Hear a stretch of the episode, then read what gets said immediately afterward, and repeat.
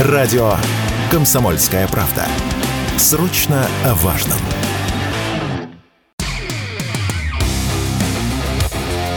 КОЦ. Аналитика с именем. Авторская программа военкора Александра Котца.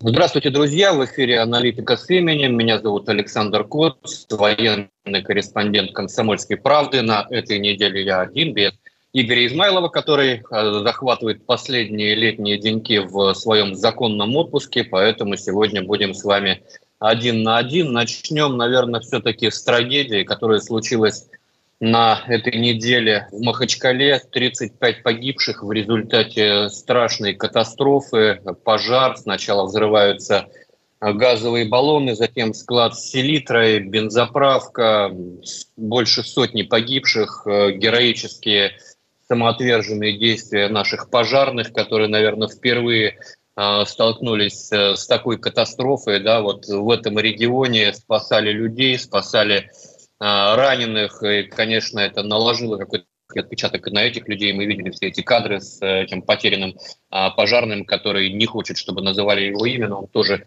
а, героически себя проявлял. Ужасная трагедия. Приношу свои соболезнования а, всем родственникам погибших, выздоровления пострадавшим. Ну и, конечно, всегда такие трагедии, наверное, они а, как-то должны сплачивать общество, сплачивать нас как э, единую нацию, какой бы национальности мы а, ни были. И, конечно, в вот в, в, в этом горе мы должны быть э, единой страной, быть э, с теми, которым, кому сейчас очень плохо. Но я не случайно, наверное, заговорил про эту трагедию а, сегодня, потому что меня, конечно, всегда поражает, но насколько же низко а, может пасть э, больное, а, хворое украинское общество, когда они реагируют на какие-то неурядицы, на какие-то ЧП, на какие-то катастрофы, которые происходят в России. Но вот что сделали эти 35 погибших э, среднестатистическому украинцу? Да, да ничего. Может быть, даже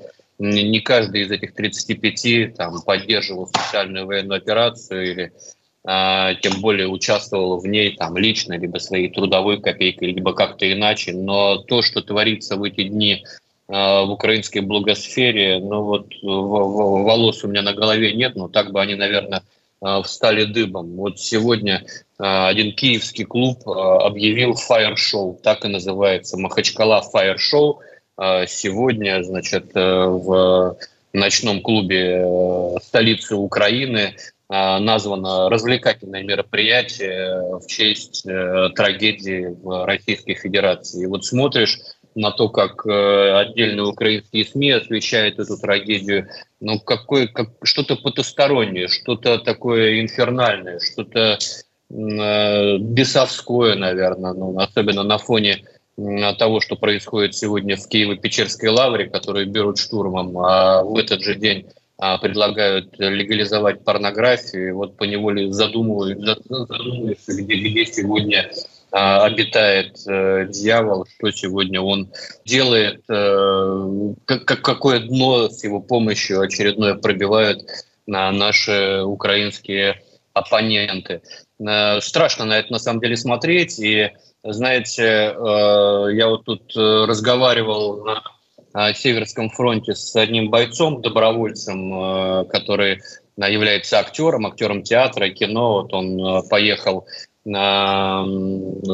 защищать родину, временно оставив свое ремесло. И э, я его спрашиваю, что, что, что, что с ними происходит. Ну вот больное общество, больное, больное сознание, да, самосознание. Эти люди, наверное, не понимают, какой сеанс саморазоблачения они производят вот этими бесчеловечными э, ерничанием, хихиканием, подтруниванием, а, как будто в этом есть э, что-то что смешное. Я вот разговариваю с бойцами, вы вообще как относитесь к украинцам? Он говорит, у нас нет никаких претензий вообще к украинцам.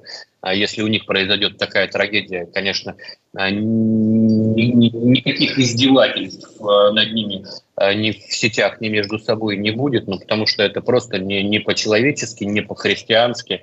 а, не по-мужски, в конце концов. И а, то, что нам сегодня является собой а, украинское общество, это лишнее доказательство а, того, что выбрали мы правильный путь специальной военной операции, потому что помимо денацификации и демилитаризации, ну, наверное, вот надо проводить а, какие-то точечные хирургические операции на украинском мозге, который а, отравлен, э, отравлен и своими средствами массовой информации, и а, своими правителями, и а, вот эта трагедия в Махачкале, она как катализатор показала, собственно, чего они стоят. Я вот разговаривал еще один, у меня был собеседник на Северском выступе, где я работал с отрядом Барс-12, и там присутствовал настоящий монах, человек, который Э, в свое время служил в армии на Дальнем Востоке,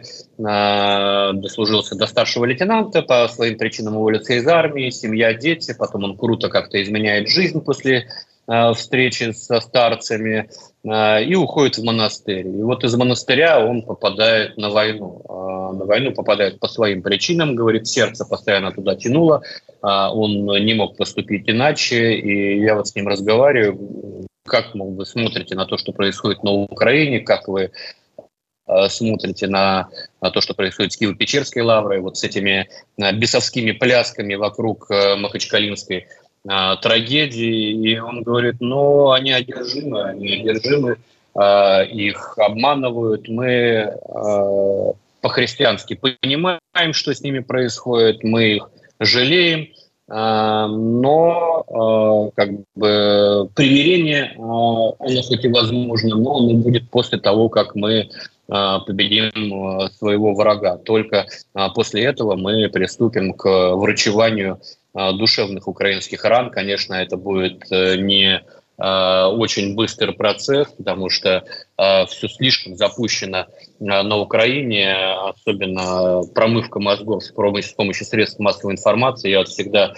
привожу пример, насколько эффективно у них действует пропаганда. 2014 год я уже отработал сначала на Майдане, потом отработал в Крыму, после Крыма приехал Луганск, Донецк, там только это все начиналось. И вот а, в начале апреля я на поезде из Донецка приезжаю в Киев, снимаю квартиру на Крещатике, и в подъезде дежурили консьержки, их было трое, они менялись через сутки. Одна из э, Днепропетровска, другая из э, Харькова, третья из Донецка.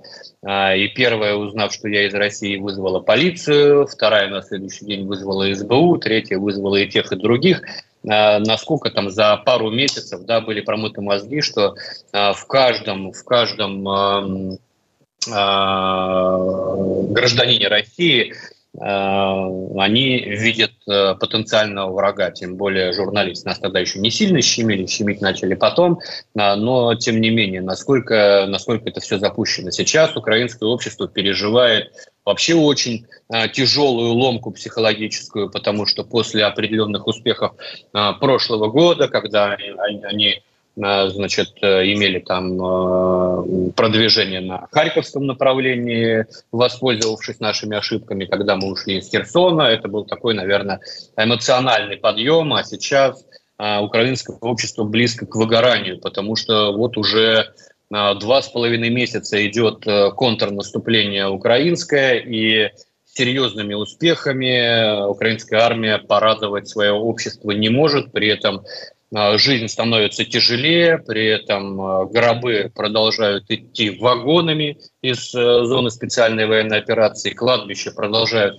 разрастаться желто-блакитными прапорами – вот смотришь на эти кадры, ну, действительно страшно становится. И а, когда ты здесь, на месте, на земле смотришь, насколько они, я имею в виду украинское командование, совершенно бездушно подходит к своим мясным штурмам, как оно бросает на а, артиллерию на танки людей с автоматами, теряя при этом, как оно пытается продавить а, нашу линию обороны не умением, не западной техникой, а просто количеством пехоты, не считаясь а, при этом с потерями, становится страшно. И украинское общество, оно потихонечку начинает это видеть, и начинается вот это выгорание, начинается некая усталость от эм, от, от рутинного да, горя, которое ежедневно приходит там, в каждый украинский а, уголок, а, в каждую деревню, в каждый а, городок, похороны, похороны, похороны, а в новостях, ну, а, собственно, ради чего погибают эти люди, что дают эти смерти. И мы видим, что эти смерти стратегически ничего не дают. Да, у них бывают там какие-то э, радостные всплески, когда украинские беспилотники попадают в московские небоскребы или морские дроны атакуют Крымский мост, допустим, или какой-то российский э, военный или гражданский корабль. Но это такие временные да, вливания, э, что называется, психологического антибиотика или опиоидного анальгетика, который очень, действие которого очень временно и быстро прекращается. Начинается разочарование. Вот это разочарование фиксируют в том числе и западные журналисты, которые находятся на Украине, и э, это разочарование рано или поздно может привести к какому-то социальному всплеску, который, в принципе, нам будет на руку. Сейчас небольшая пауза, не переключайтесь, э, через эту паузу продолжим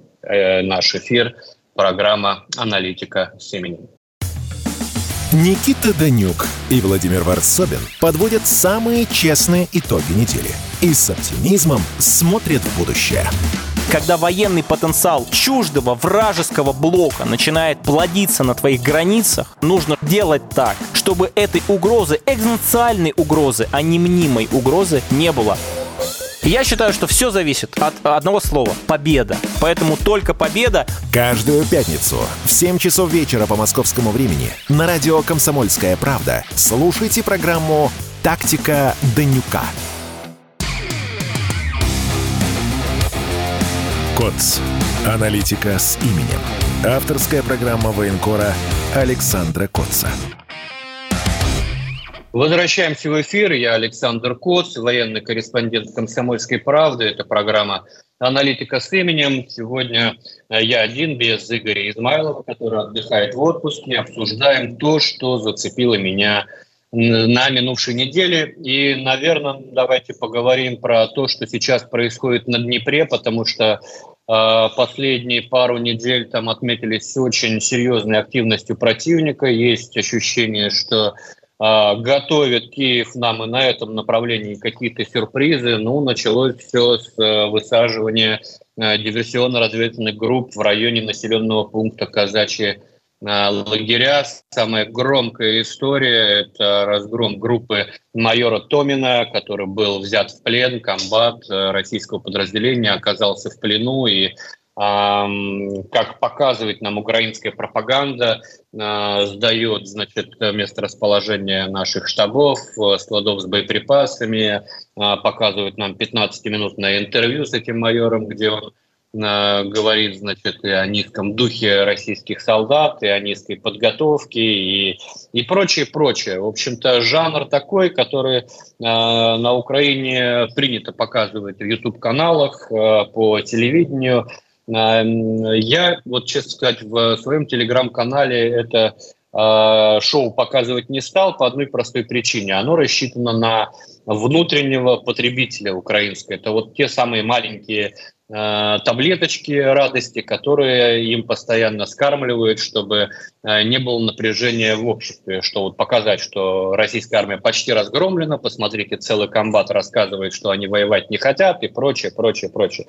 На, на самом деле э, очень многие осудили майора, сказали, что надо было подрывать себя, надо было биться до последнего патрона и не сдаваться, надо было, как Зоя Космодемьянская, терпеть пытки и прочее, прочее. Но, знаете, ситуация сложная. У меня нет однозначного ответа по поводу э, майора Томина. Как э, умеют э, украинские дознаватели э, заставлять говорить то, что хотят услышать, я прекрасно знаю, какие методы там применяются. Это не обязательно физическое воздействие, это в том числе и э, медикаментозное воздействие с помощью определенных препаратов развязывают язык. Э, это и психологическое воздействие, это, естественно, и нетрадиционные методы дознания. Вот есть у меня товарищ Игорь Кимаковский, небезызвестный эм, э, который сейчас является советником главы Донецкой Народной Республики. Он был в плену украинцев, рассказывал, как они умеют там заставлять, в том числе говорить, в том числе и с использованием американских методов дознания, которые их кураторы заокеанские использовали, ну, например, в тюрьме Абу-Грейб а, куда привозили аль-каидовцев, и, и, и не только аль-каидовцев, а людей, которых они подозревали в связях с аль-Каидой, и а, пытали их, э, значит, э, заставляя говорить то, что, то, что им нравится. Поэтому а, к тому, что говорит майор Томов, ну, надо относиться философски. Я не знаю обстоятельств, при, каких, при которых он попал в плен. Была у него возможность подорвать себя, не было. Была у него возможность отстреливаться или не было. А, факт остается фактом, а, он попадает в плен, и а, все это разыгрывается в рамках украинской пропаганды. Знаете, я тут зашел в украинский ТикТок посредством VPN, который меня вывел именно на украинские VPN, и, и я ужаснулся. Там есть прям целый жанр интервью с российским военнопленным, где уж простите за непарламентское выражение, ублюдок, называющий себя журналистом, а, выставляет наших военнопленных полными кретинами, идиотами, которые не могут связать а, двух слов, издевается, измывается, унижает, пользуясь, собственно, беззащитностью да, этого человека, пользуясь его уязвимым положением, но мало того, он после этого по видеосвязи звонит его родным, начинает измываться перед родными, над родными, начинает над ними издеваться, начинает заставлять их говорить те вещи, которые хочет услышать украинское общество и об этом конфликте, и о руководстве нашего государства и прочее, прочее. Если они этого не говорят, он им не дает разговаривать значит, э, с их родным по видеосвязи. То есть фактически шантажирует э, людей э, в заведомо уязвимом положении и при этом а, значит, э, называет себя журналистом. И это не одно, не два интервью, это десятки, если не сотни вот таких интервью, которые показывают по украинскому телевидению, которые показывают э, в украинском Ютьюбе, и это набирает огромное количество просмотров. Это, кстати, вот тоже к вопросу о о душевном здравии украинского общества, где рамки и стандарты журналистики позволяют делать такое. Я вот, честно говоря, не представляю себе такого э, шоу в Российской Федерации. Но прежде всего потому, что такое поведение с военнопленными э, как минимум запрещено э, Женевской конвенцией по военным пленным. Я уж не говорю о каких-то морально-этических аспектах. Мне приходилось общаться, да, с пленными. Я никогда не заставлял их говорить а, то, то, что там я хотел бы услышать, или то, что российское общество хотело бы услышать. Более того, я всегда перед записью интервью говорю, что вы, пожалуйста, только отвечайте то, что, то, что как бы вы хотите, да, то, что вы думаете. Понятно, что а, большинство пленных все равно боятся там говорить то, что они реально о нас думают. Понятно, что они там а, боятся, что им за это что-то будет. И когда я говорю, что им за это ничего не будет, они могут мне не верить. Поэтому, собственно, все равно Э, пытаются свою участь э, каким-то образом э, улучшить да, посредством каких-то фраз, которые, может быть, они не совсем хотели говорить, но устраивают из этого вот такое шоу со звонками родным, издевательствами над родным. Это чисто украинское шоу.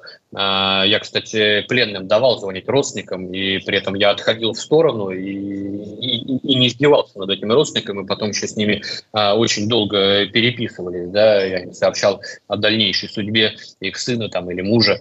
Вот. А здесь вот, э, повторюсь, какая-то инфернальная какое-то инфернальное желание показать э, себя полнейшим животным, а, которого для, у которого нет ничего человеческого.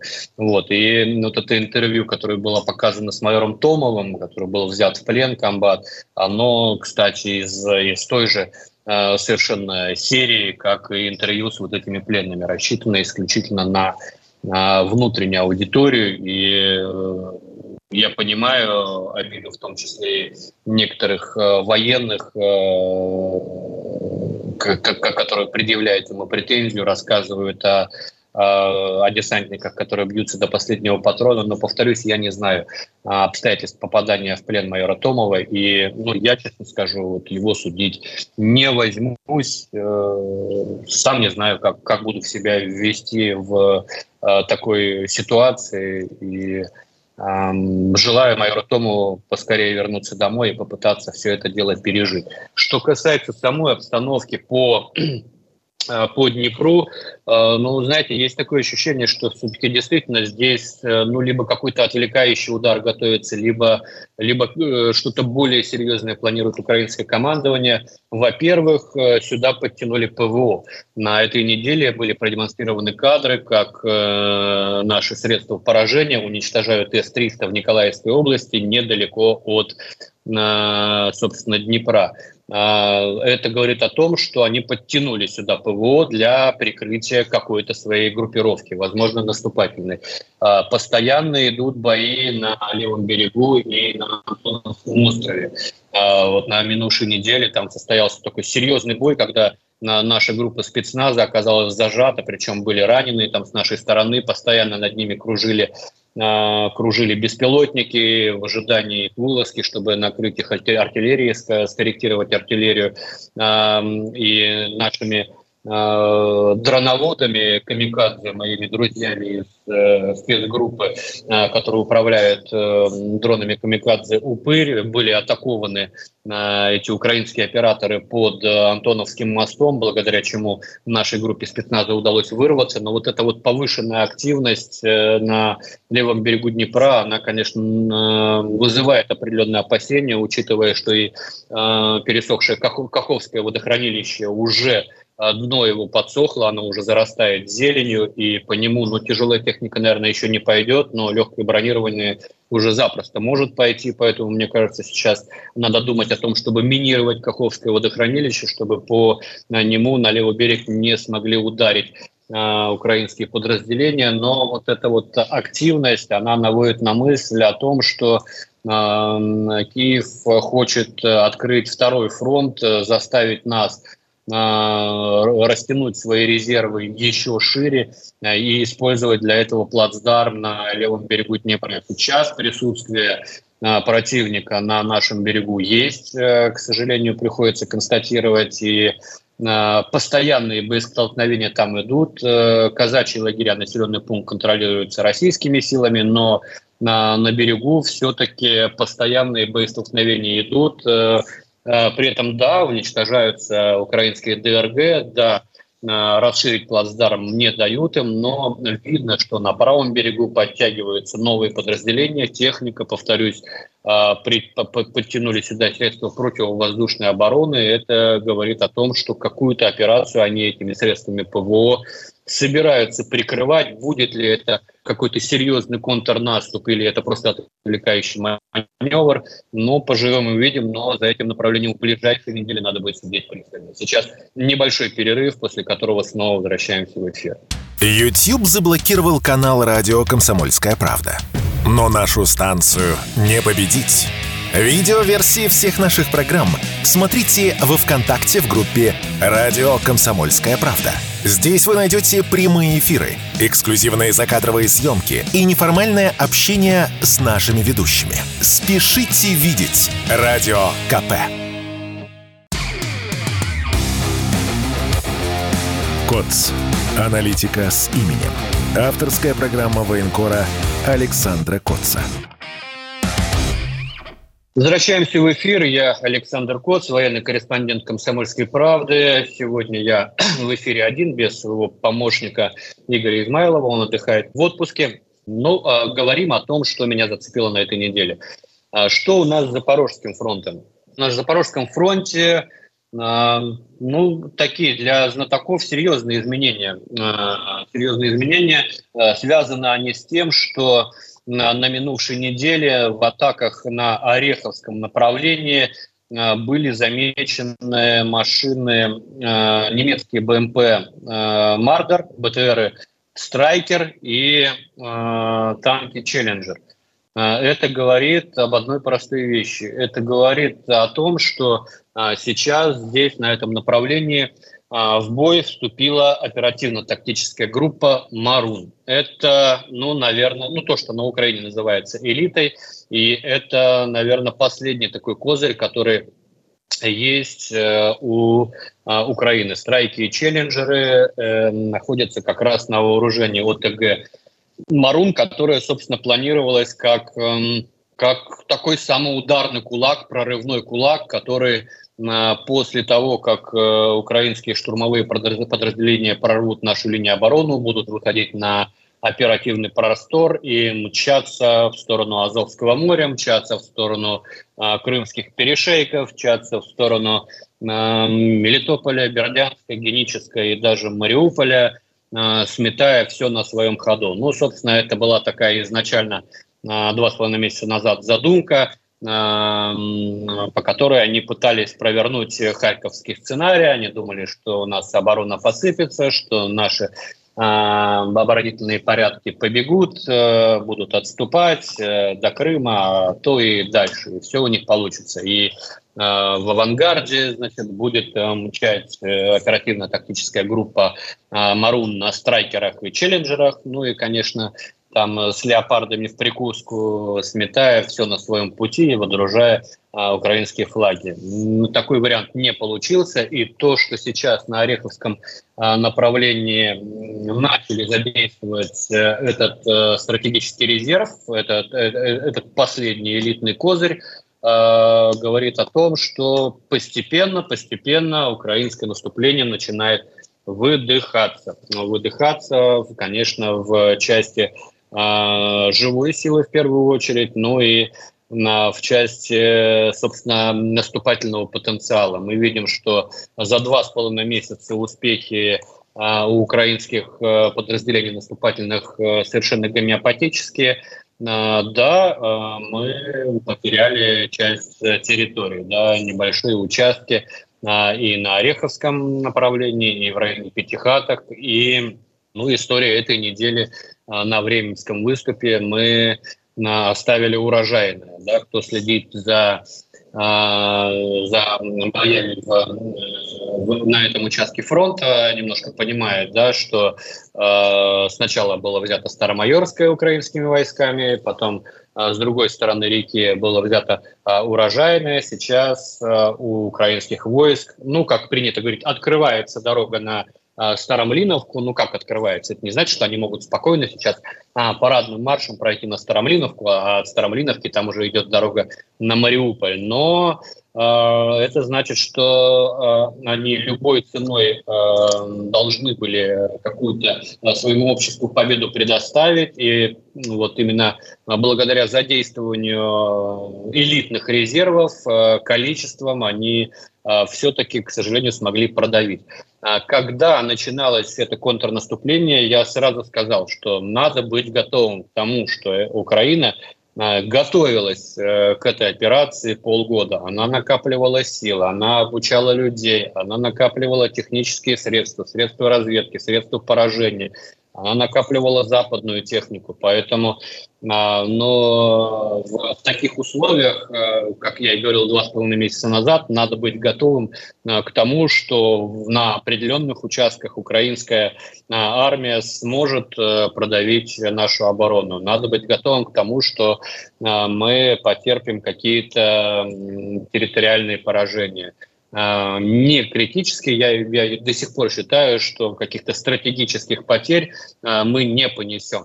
А тактические, да, возможно. Урожайная, Старомайорская, это, наверное, вот из, из таких тактических наших неудач, которые противнику дались э, очень тяжело. Задействование ОТГ «Марун» говорит о том, что э, украинская армия э, вот за два с половиной месяца сточила свои клыки э, наступательные, и э, только благодаря вводу последнего вот этого важного резерва она пытается продемонстрировать э, какой-то успех. Да, безусловно, в информационном плане а, занятие урожайного сейчас будет отыграно по полной программе в украинских СМИ. Но а, это, наверное, не то, что Запад ожидал от своих значит, подопечных. которых снабдили уже там на 150 миллиардов долларов, да, несколько небольших сел, разбитых в пух и прах, это не то, что от них ожидали, тем более ценой таких масштабнейших потерь которые, ну, наверное, с начала СВО таких потерь а, у Украины не было.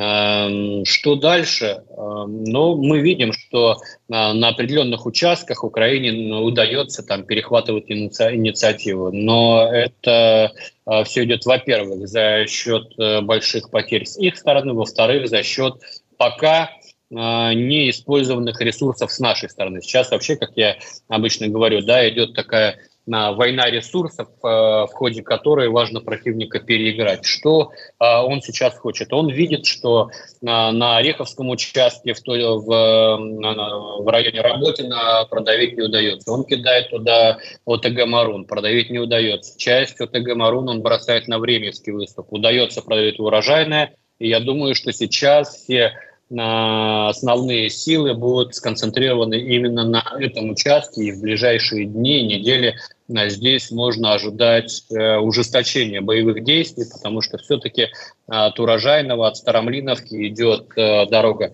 на Мариуполь. Я думаю, что сейчас они понимают, что прорваться э, в сторону Мелитополя и от него уже там на на Бердянск или на э, ну, маловероятно. Э, они еще не дошли даже до э, первой линии, там, этих зубов дракона уже вводят свои последние резервы в бой.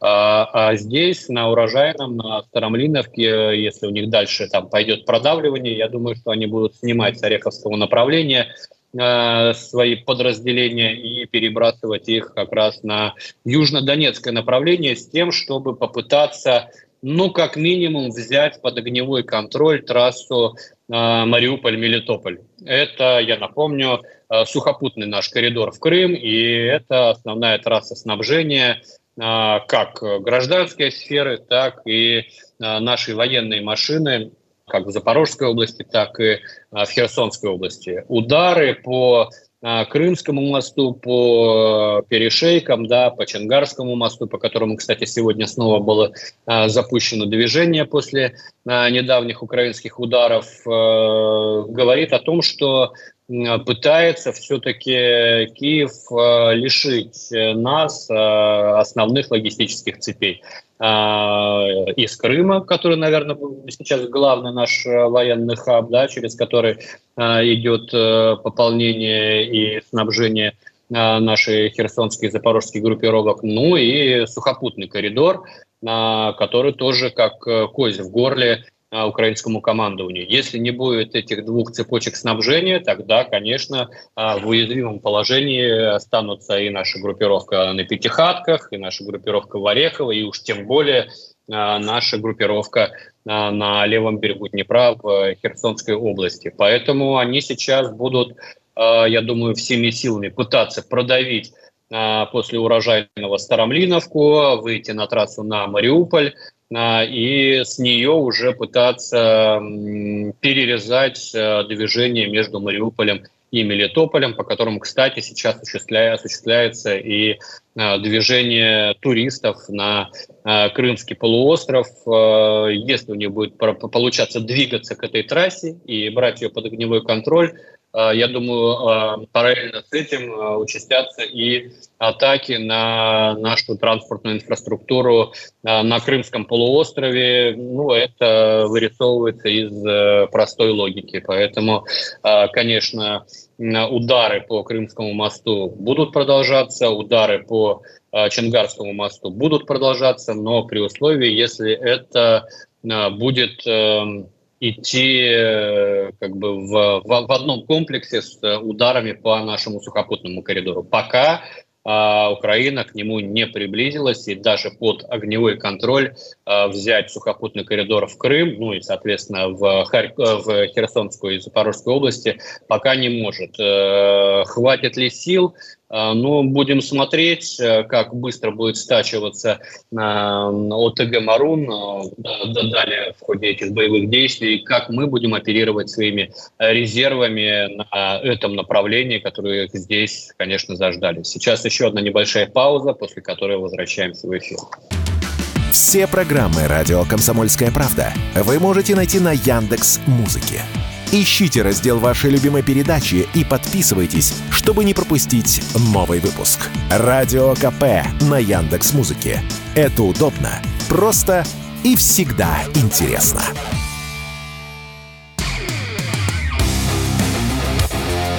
КОЦ. Аналитика с именем. Авторская программа военкора Александра Котца. Возвращаемся в эфир. Я Александр Коц, военный корреспондент «Комсомольской правды». Сегодня без Игоря Измайлова. Общаемся один на один. Продолжаем обсуждать то, что меня зацепило на этой неделе. Вот я говорил э, в предыдущей части о войне резервов. Мы видим, что на одном из участков, на Купинском направлении, нам удалось э, разыграть такую карту, что здесь подметки у наших оппонентов начинают а, гореть, и мы видим, что сюда тоже перебрасываются серьезные резервы под Купец. Сюда приехал сам командующий а, сухопутными войсками Сырский, а, который, собственно, сам констатирует, что не очень хороши дела на этом направлении у Киева. А, здесь очень серьезно западная группировка войск наших поддавливает э, с северо-востока, а, потихонечку огибая Купинск. Тут, конечно, а, задача максимум – это форсировать оскол для того, чтобы иметь возможность наступать. И, в принципе, с севера потихонечку по осколу выстраивать нашу линию обороны, выдавливая, выдавливая противника. южнее Купинска, юго-восточнее за Новоселовском Коловским, а, тоже идет э, постепенное наше продвижение. Здесь не любят говорить наступление, потому что это все-таки не такое прям э, крупномасштабное наступление, которое полгода анонсировала Украина, наконец начала. Это вот такая оперативная игра, в ходе которой мы улучшаем свои позиции и постепенно-постепенно приближаемся э, к Купинску, который является важнейшим железнодорожным хабом украинских войск на Харьковском направлении. А вот. Не сказать, что там, взятие Купинска – это перспектива ближайших дней, но и здесь э, очень интересная ситуация. На, за последнюю неделю а, Украина пыталась э, остановить наше продвижение, частично ей это удалось за счет переброски резервов изнутри страны. Это резервы не снимались с других направлений, это те резервы стратегические, которые имелись в тылу, в частности, в городе Днепропетровск. Оттуда сейчас а, под Купенск а, перебрасываются довольно большие силы.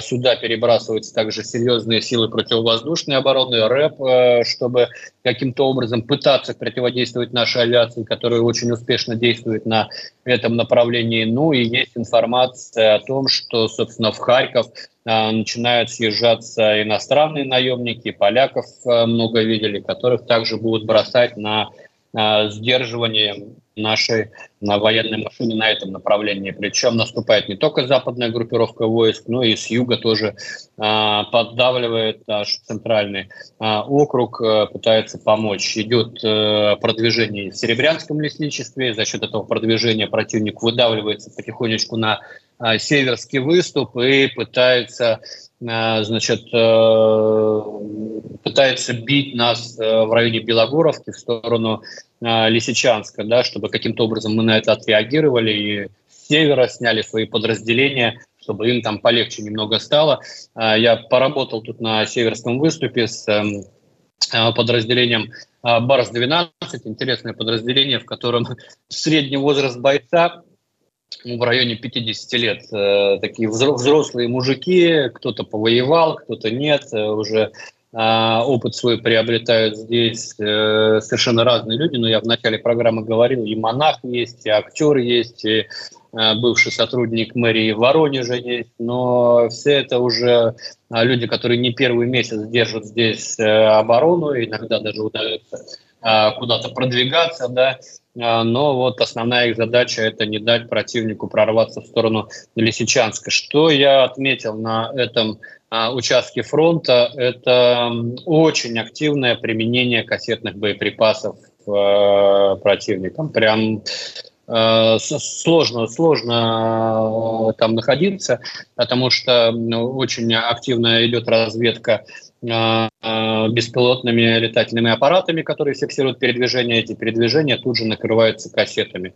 А раненые, пусть даже и легко раненые, на какое-то время все-таки выбывают из строя и нельзя сказать, что это нас совсем не беспокоит. Это, конечно, не оружие перемоги, но свои а, коррективы вносит э, вот появление этих 155 миллиметровых снарядов, потому что в окопах даже от них укрыться сложно, только если в блиндажах, либо в укрепленных укрытиях, где есть э, там, бетонные какие-то перегородки, да, то, то только так.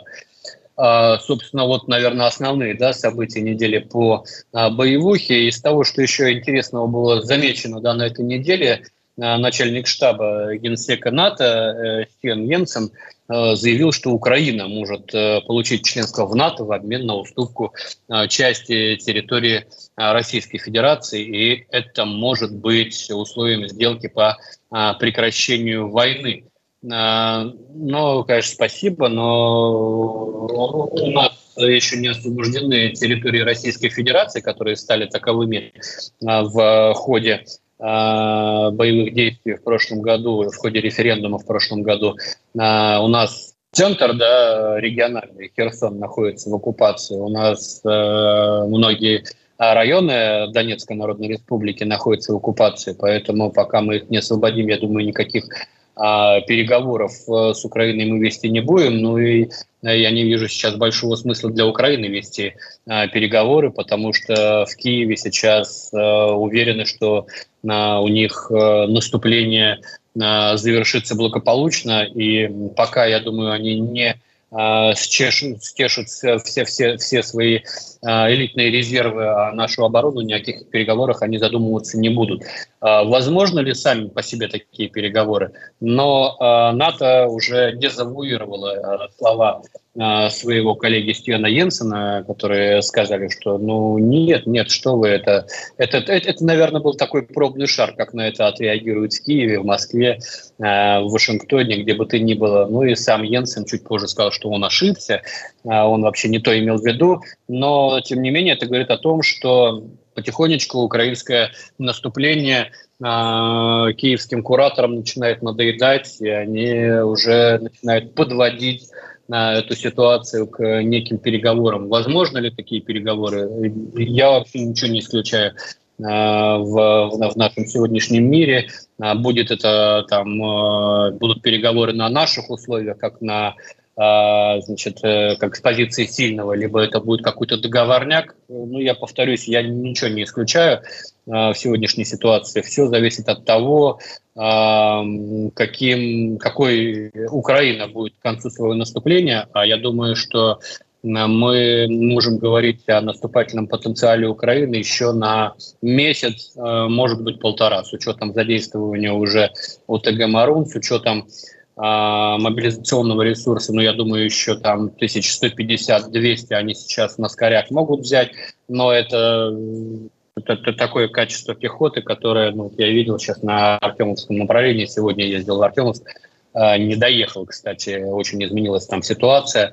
А вот, это крайне низкая мотивация и э, никакая подготовка, да. Вот, поэтому каким Украина подойдет э, к концу своего наступления, какие силы у нас будут э, к концу а, их наступление. Будет ли у нас свежая кровь, чтобы перейти в свое контрнаступление? Я не знаю просто. Да, я знаю, что сейчас на десятках полигонов в России готовятся набранные по контракту э, добровольцы, да, которые пополнили нашу армию. Будут ли они готовы уже перейти в контрнаступление, или они сейчас уже задействуют, задействуются в отражении наступления? Ну, мне, честно сказать, неведомо. Если бы было ведомо, я бы, наверное, об этом так в открытую не сказал. У нас э, в обществе к Хасавюрту, к Хасавюртским соглашениям разные отношения. Да? С одной стороны, это была такая э, э, такой предательский документ. Э, с другой стороны, вот есть мнение, что наша армия была на тот момент в таком состоянии, что ей нужна была передышка. В любом случае, э, любой договорняк, э, любые какие-то соглашения о прекращении огня – Э, на мой взгляд, не приведут э, к окончанию войны, они дадут лишь э, временную передышку сторонам. Важно вопрос, если будет такая передышка, как ей, собственно, стороны воспользуются. Я не думаю, что Запад сможет в таких же объемах накачать Украину техникой, в каких он накачивал ее к этому наступлению. Это не там перспектива полугода. Я думаю, что это намного больше. А вот, поэтому надо, конечно, сейчас держаться, зубами держаться. Все, вот, кто сейчас отражает украинское наступление э, на Временском выступе, на Ореховском направлении, на Артемовске. Вот я только что приехал, я вот с, таки, с такой насыщенностью воздуха FPV-дронов нигде не сталкивался. Невозможно днем ездить э, в ту сторону на машине, жжется все. Э, такого количества Э, беспилотных ударных дронов я не встречал ни на запорожском направлении, ни на херсонском направлении. А, очень активно они там применяются, и ребятам там тяжело. Важно, чтобы э, удержались, важно, чтобы была ротация, свежая кровь, которую, э, которую будут вливать в обескровленные подразделения, потому что мы же тоже несем потери в обороне, серьезные потери, к сожалению, не без этого. Важно держаться. Вот месяц-полтора продержаться, там будет полегче. И чем черт не шутит, вдруг откроется окно возможностей для нашего контрнаступления, и мы сможем пойти вперед. Поживем, увидим, как э, будут складываться дальнейшие э, боевые действия. Через неделю увидимся на этом же месте, на этой же частоте. С вами был Александр Коц, аналитика с именем. Всего хорошего. КОЦ. Аналитика с именем. Авторская программа военкора Александра Котца.